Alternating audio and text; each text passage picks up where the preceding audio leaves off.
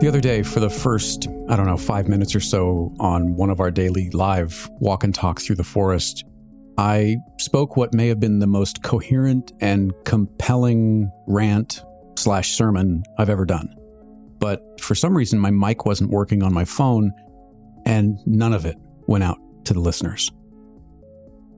I can't remember all of it, but the gist of it was, and this has come out of a lot of self reflection over the past couple of years those of us who are freelance creative professionals might need to think of ourselves more like department stores and less like boutiques.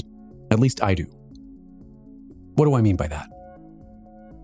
Well, a lot of the talk around being a freelance creative seems to center around the importance of having a singular brand or brand identity, which often begins with a clear declaration of who we are and what we do.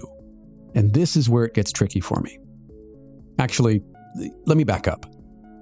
Over the course of my professional career, which really began after college in 1989, I've been a prop master, a milliner, a prop maker, a welder, a model maker, a salesman, a car stereo installer, a production assistant, a graphic designer, a web designer, a Photoshop instructor, a flash animator, an art director, a painter, a writer, and a podcaster. And those are just the things I've been paid to do. The list of things that I'm interested in or have explored just for fun is exponentially longer. The point of all of this is that my life has been driven by curiosity and learning, and my professional life has been about learning to do something long enough to get good at it before moving on to the next thing to learn. And the end result of it is that I'm not just a this or a that. Sometimes I wish I was able to identify and focus on just one thing, but I'm not. And I've never been able to focus on a single thing that can be easily packaged, which is often what people want or at least expect when they ask the question, So, what do you do? Which honestly, I've never really felt like I've been able to adequately answer. It's impossible for me to sum up all that I do and all that I am interested in doing into one concise answer as some sort of convenient shorthand that is both satisfying enough for the person asking the question and comprehensive enough for me to feel like it describes everything. And that's part of the challenge. I'm never going to be known for just one thing because I'm never going to focus on one thing long enough to be known for it. And by and large, I'm okay with that. I've always had massive respect for people who can do one thing really, really well. But I also know enough about myself to know that that's just not the way I'm wired, and it never will be. As Adrian has said many times, diversity is one of my superpowers. Since I was a kid, my pattern has been to identify something to be interested in, deep dive it and become proficient at it or knowledgeable about it, and move on to the next thing and repeat. And for most of my life, that cycle has served me well. It's allowed me to learn and grow. And I think it's one of the reasons I can talk with and relate to pretty much anyone. Where it can get tricky is trying to figure out what to do with or how to manifest all of that knowledge and experience when an audience gets thrown into the mix. I come up with ideas all the time.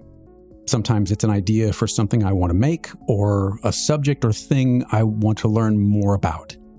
In fact, there are notebooks and post its and just random scraps of paper all over the house that will attest to this. But there's another layer to consider when thinking about putting work out into the world, and it goes beyond simply whether or not an audience will like it, and that is, does it fit? As in, does it fit with the rest of what I do? Or is it on brand, which has become a trendy way to say it? So often, I abandon pursuing ideas beyond a certain point because I'm worried that they don't feel like me to an audience or they won't feel like me. But the reality is, they are all very much me. They are a reflection, maybe a distillation of a lifetime of hobbies, interests, and pursuits that haven't always dovetailed together just so. Look, there's basically an infinite amount of products to buy and content to look at, but only a finite number of eyes and minutes in the day. And it's become more challenging than ever to capture the attention of an audience whose attention span seems to be shrinking exponentially.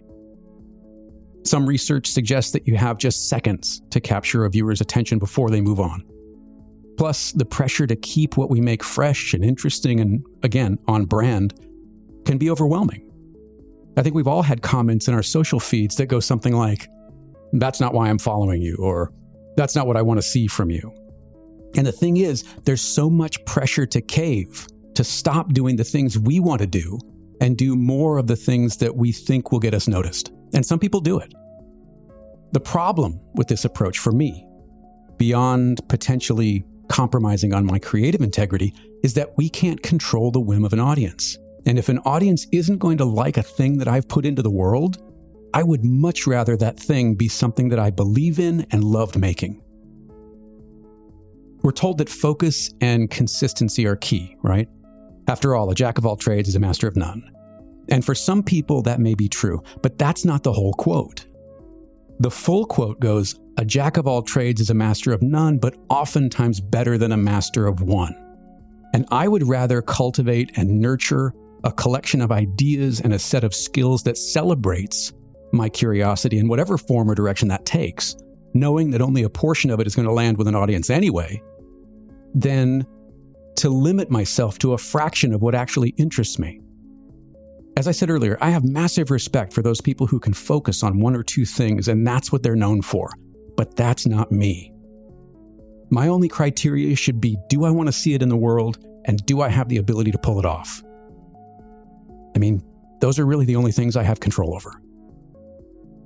What do you think? I'd love to hear from you. Are you a jack of all trades? Are you a master of none? Are you some combination of both? Let me know in the comments. Hey, before I let you go, if you enjoyed this iteration, I'd love it if you would consider sharing it with a friend. It really would help. And if you would prefer a written version, subscribe to Iterations on Substack at jeffreysaddoris.substack.com or just click the link in the show notes. Thanks for listening.